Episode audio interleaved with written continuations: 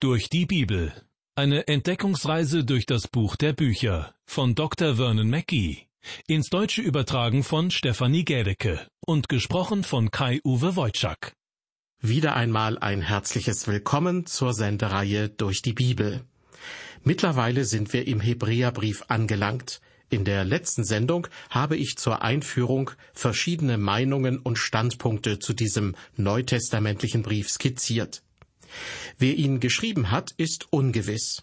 Der Name des Autors wird in dem Brief nicht genannt. Einiges deutet jedoch darauf hin, dass der Apostel Paulus ihn geschrieben haben könnte. Auf jeden Fall halte ich den Hebräerbrief inhaltlich für fast so wichtig wie den Römerbrief des Apostels Paulus.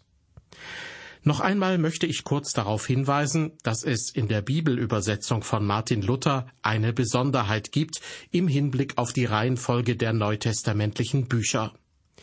Martin Luther hat den Hebräer und den Jakobusbrief ziemlich ans Ende des Neuen Testaments verschoben, direkt vor den Judasbrief und die Offenbarung, und zwar aus inhaltlichen Gründen.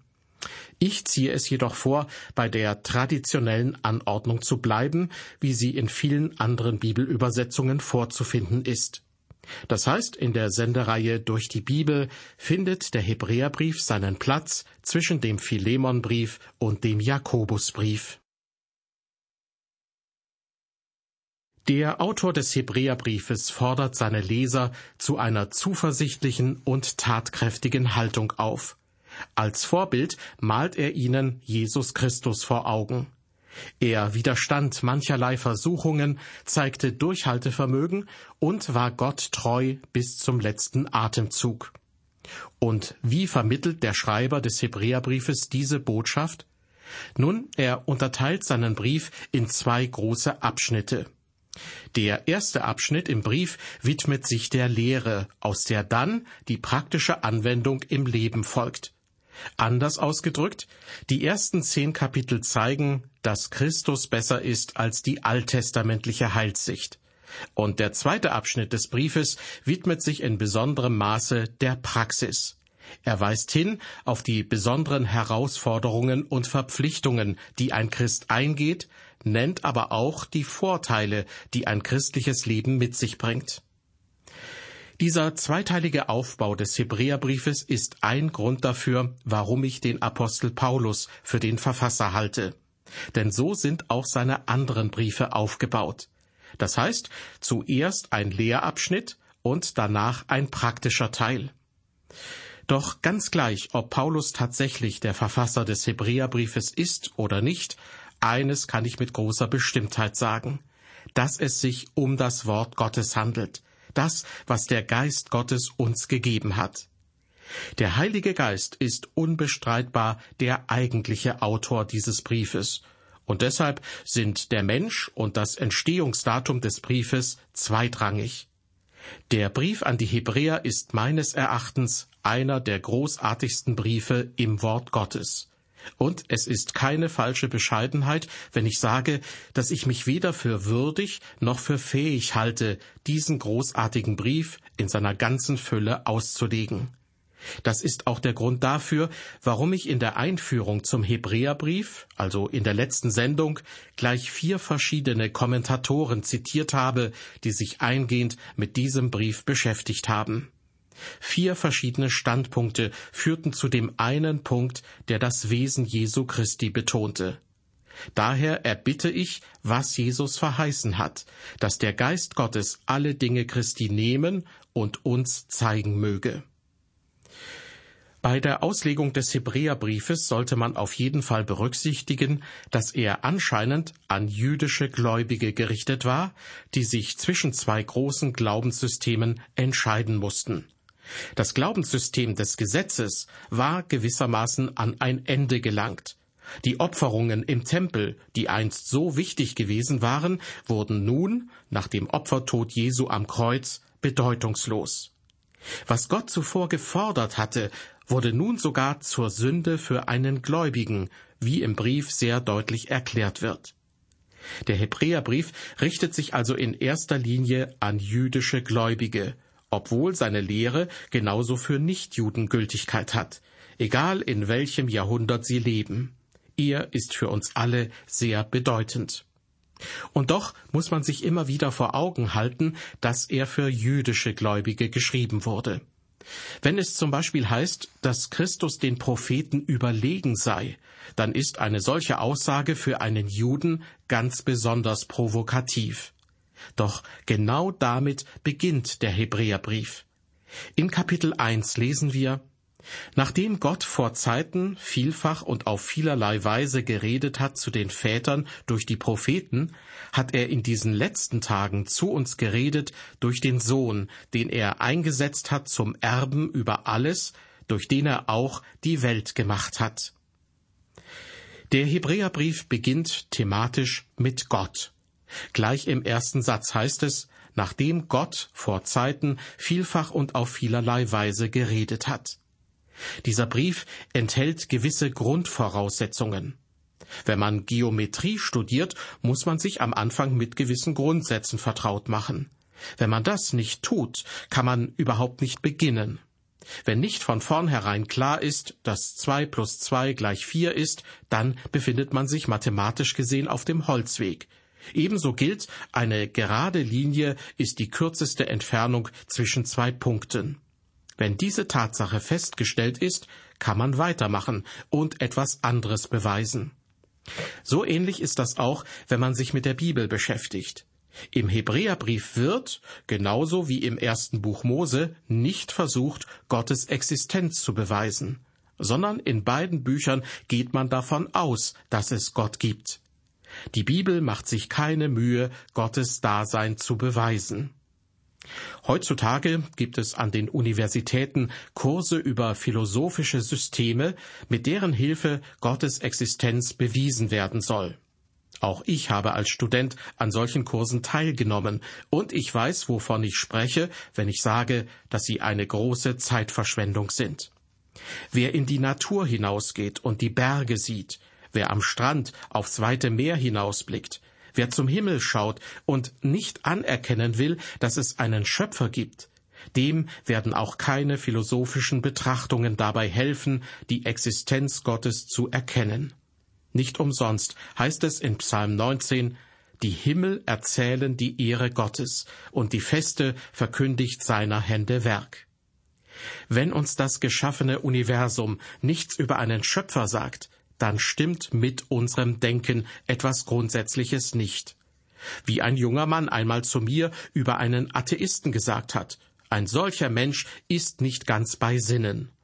Das war nicht als Beleidigung gedacht, sondern der junge Mann wollte damit nur sagen, ein Mensch, der Gottes Existenz leugnet, nutzt seine Sinne nicht.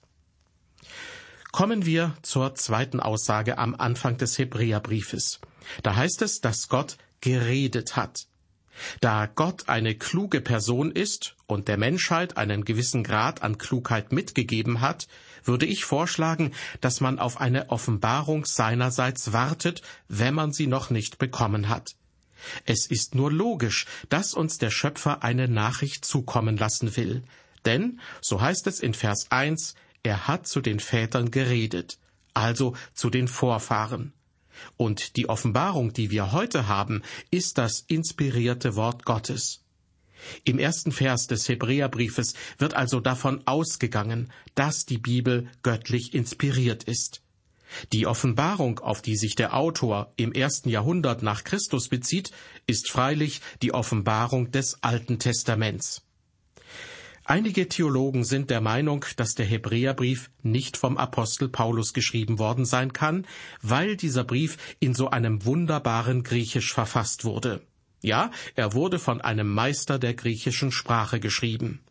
Die Gleichmäßigkeit und die Schönheit ist allerdings bei der Übersetzung ins Deutsche und in andere moderne Sprachen verloren gegangen.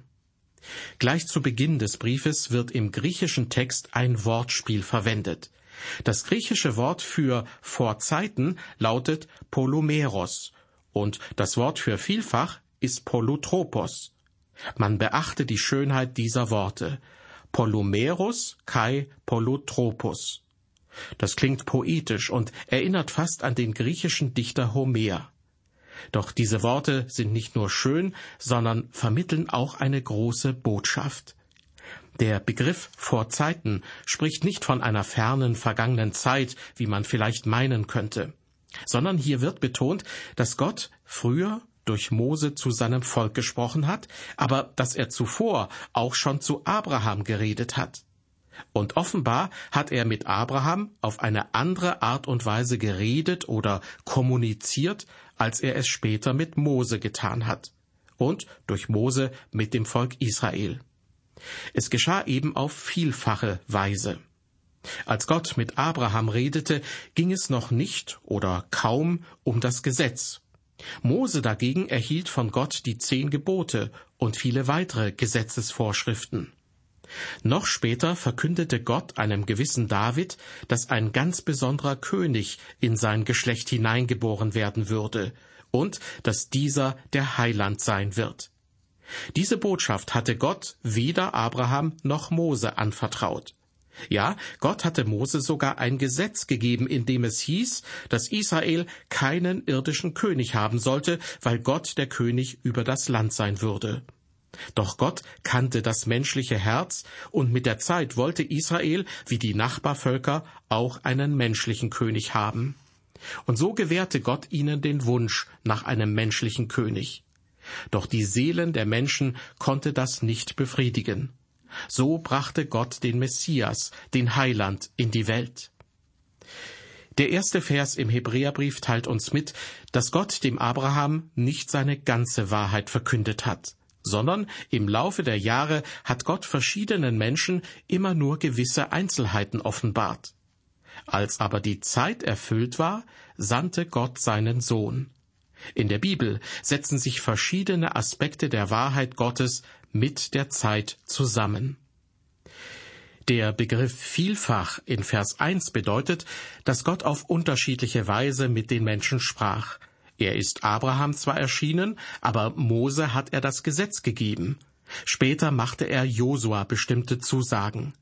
Gott sprach durch Vergleiche, durch Träume und auch durch Personen, die durch ihre Verhaltensweisen wie ein Vorausbild auf zukünftige Persönlichkeiten hinwiesen. Gott sprach zu den Menschen durch Rituale, durch den Verlauf der Weltgeschichte, durch Poesie und durch Prophezeiungen. Er nutzte all diese unterschiedlichen Wege über einen langen Zeitraum. Er nutzte etwa 45 Schriftsteller und teilte sein Wort mit über einen Zeitraum von etwa 1500 Jahren. Und genau darauf weist der Verfasser des Hebräerbriefes seine Leser hin. Gott hat über viele Jahrhunderte hinweg auf unterschiedlichste Weise zu den Menschen gesprochen. Liebe Hörer, haben Sie jemals darüber nachgedacht, dass die Bibel gerade durch die Vielzahl von Autoren zu einem besonderen Buch geworden ist? Die Werke von William Shakespeare etwa sind auf menschlicher Ebene ganz sicher herausragend. Aber Shakespeare war der einzige Autor seiner Stücke. Er wartete nicht darauf, dass in späterer Zeit ein moderner Autor sein Werk fortführte und ergänzte. Beim Verfassen der Bibel nutzte Gott hingegen viele menschliche Schriftsteller. Er nutzte Menschen mit unterschiedlichen Hintergründen und Fähigkeiten. Einer von ihnen, Simon Petrus, kam nicht so gut mit der griechischen Sprache zurecht. Aber ich werde ihn nicht kritisieren, denn auch ich habe neun Jahre lang Griechisch gelernt und bin noch immer sehr viel schlechter als er. Und dennoch hat Gott Petrus gebrauchen können. Der Autor des Hebräerbriefes wiederum, und ich glaube, dass es Paulus war, er war ein Meister der griechischen Sprache. Als Paulus den Galatern und den Korinthern schrieb, brachte er seine Botschaft direkt auf den Punkt. Er verwendete dabei die Sprache, die man damals an der Küste sprach. Und Paulus hatte viel Zeit an der Küste verbracht, weil er oft mit dem Boot reiste. Doch sein Brief an die Hebräer ist ein wirkliches Kunstwerk. Dieser Brief wird thematisch in ganz großem Stil eingeleitet mit Gott. Es gibt nichts, was seine Existenz beweisen könnte. Wenn man die Existenz Gottes ablehnt, liegt das Problem bei einem selbst, nicht bei Gott. So viele Menschen, die einen Doktortitel tragen, leugnen, dass es Gott gibt. Ich frage mich, wer sind sie denn schon? Wenn man einen dieser schwächlichen kleinen Menschen neben Gott stellte, würde klar werden, warum Gott seine Zeit nicht mit dem Beweisen seines Daseins verschwendete. Wer zu Gott kommen will, muss zuerst daran glauben, dass Gott ist. Er hat geredet zu den Vätern, heißt es in Vers 1. Wer sind die Väter, von denen hier die Rede ist? Nun, da gibt es Abraham, Isaak, Jakob, Josua, Mose, David, Jesaja und so weiter. Diese sind die Väter, die Vorfahren. Aber sie sind nicht meine Väter und sie sind wahrscheinlich auch nicht ihre Väter. Offensichtlich wurde dies für Menschen geschrieben, die Abraham, Isaak und Jakob zu Recht als ihren Vater bezeichnen konnten. Aus diesem Grund wurde dieser Brief der Brief an die Hebräer genannt. Er ist also in erster Linie an jüdische Menschen gerichtet. Nichtsdestotrotz ist Gott auch der Gott der Heiden, der Nichtjuden, und dafür können wir nur dankbar sein. Ich lese den ersten Vers noch einmal im Zusammenhang vor. Da heißt es, nachdem Gott vor Zeiten vielfach und auf vielerlei Weise geredet hat zu den Vätern durch die Propheten. Ein Prophet ist jemand, der für Gott spricht, und bei der Erfüllung dieser Aufgabe konnte er auch von Dingen sprechen, die sich in der Zukunft abspielen würden. Gott sprach durch viele Propheten. Dies waren bedeutende Menschen mit bedeutenden Botschaften. Sie alle waren notwendig, um das Alte Testament zu erstellen. Aber selbst das Beste ihrer Botschaften war nur ein Teil der gesamten göttlichen Offenbarung. Und so wird in Vers 2 betont, dass Gott sein letztes, vollkommenes, zuverlässiges und vollumfängliches Wort durch seinen Sohn gesprochen hat. Zitat In diesem letzten Tagen hat er zu uns geredet durch den Sohn, den er eingesetzt hat zum Erben über alles, durch den er auch die Welt gemacht hat. Oder kurz zusammengefasst, nun hat Gott endlich durch seinen Sohn gesprochen. Oder, wie es der britische Theologe Brooke Foss Westcott einmal formulierte, Gott sprach zu uns durch einen, der seinem Wesen nach ein Sohn ist. Gott hat durch seinen Sohn gesprochen. Und wenn Gott in diesem Moment aus dem Himmel zu uns sprechen würde, so würde er uns nichts Neuartiges mitteilen. Denn wir haben das letzte Wort Gottes an diese Welt durch Jesus Christus erhalten. Gott hat in diesen letzten Tagen zu uns geredet, heißt es im Bibeltext. Das Wort uns ist sehr wichtig, da es sich auf die gleichen Menschen bezieht, die er durch die Propheten zur Zeit des Alten Testaments ansprach, also die jüdischen Gläubigen. Gott, der Vater im Himmel, sagte, das können wir im Matthäusevangelium Kapitel 17 nachlesen, dies ist mein lieber Sohn, an dem ich wohlgefallen habe, den sollt ihr hören. Da der Vater sein letztes Wort durch den Herrn Jesus Christus sprach, ist es auch für Sie und mich das letzte Wort. Der Sohn ist derjenige, der vor uns steht. Gott hat zu uns geredet durch den Sohn. Daher ist Christus allen alttestamentlichen Autoren überlegen, denn die Offenbarung wird durch ihn erfüllt. Er erfüllt das Alte Testament und er selbst verkündet Gottes letztes Wort an den Menschen wie Jesus Christus vor mehr als 2000 Jahren sagte, er, der Vater im Himmel, wird's von dem meinen nehmen und euch verkündigen. Und daraus folgt, dass der Geist Gottes uns durch Johannes, Jakobus, Dr. Lukas, Paulus, Petrus und die anderen Autoren des Neuen Testaments die vollständige Offenbarung Gottes verkünden konnte. Und nun wird uns in Vers 2 unseres Bibeltextes die Überlegenheit des Sohnes Gottes anhand von sieben einzigartigen Aussagen gezeigt. Ich bin sicher, dass niemand diese Aussagen wirklich vollständig begreifen kann. Da heißt es zuerst, den er, Gott, eingesetzt hat zum Erben über alles. Der Herr Jesus ist der Erbe über alles. Dies wirft jedoch eine Frage auf. In Johannes 1, Vers 3 steht nämlich geschrieben, alle Dinge sind durch dasselbe gemacht, nämlich durch das Wort, das schon im Anfang war. Und ohne dasselbe ist nichts gemacht, was gemacht ist. Die Schöpfung ist also Gottes Werk, denn er schuf alles, wie es geschrieben steht. Aber wenn ihm bereits alles gehört, wie kann Christus dann Erbe über alles sein, wie es am Anfang des Hebräerbriefes heißt? Nun, er kam auf die Erde und nahm unsere Menschlichkeit auf sich. Und bereits dem ersten Menschen wurde die Herrschaft über diese Schöpfung gegeben, wie wir im Schöpfungsbericht im ersten Buch Mose nachlesen können. Doch was dort steht, das ist sozusagen nur die Kurzfassung. Wenn Gott sagt, dass er dem Menschen die Herrschaft über die gesamte Erde gab, dann bedeutet dies nicht, dass er mit Adam einen erstklassig ausgebildeten Gärtner engagierte, der sich bestens darauf verstand, Rosenstöcke zu pflanzen und Pflaumenbäume zu beschneiden. Das ist nicht das, was Adam tat. Die ganze Schöpfung war unter ihm. Und nach dem Sündenfall nahm die Herrschaft ungute Formen an. In der nächsten Sendung aus der Reihe Durch die Bibel werden wir den zweiten Vers aus dem Hebräerbrief noch genauer unter die Lupe nehmen. Unter anderem werden wir uns mit der Frage beschäftigen, welche Absichten Gott mit der Schöpfung verfolgte und wie diese für unser geistliches Leben hilfreich sein können. Ich würde mich freuen, wenn Sie auch beim nächsten Mal wieder mit dabei sind. Bis dahin auf Wiederhören und ein herzliches Gott befohlen.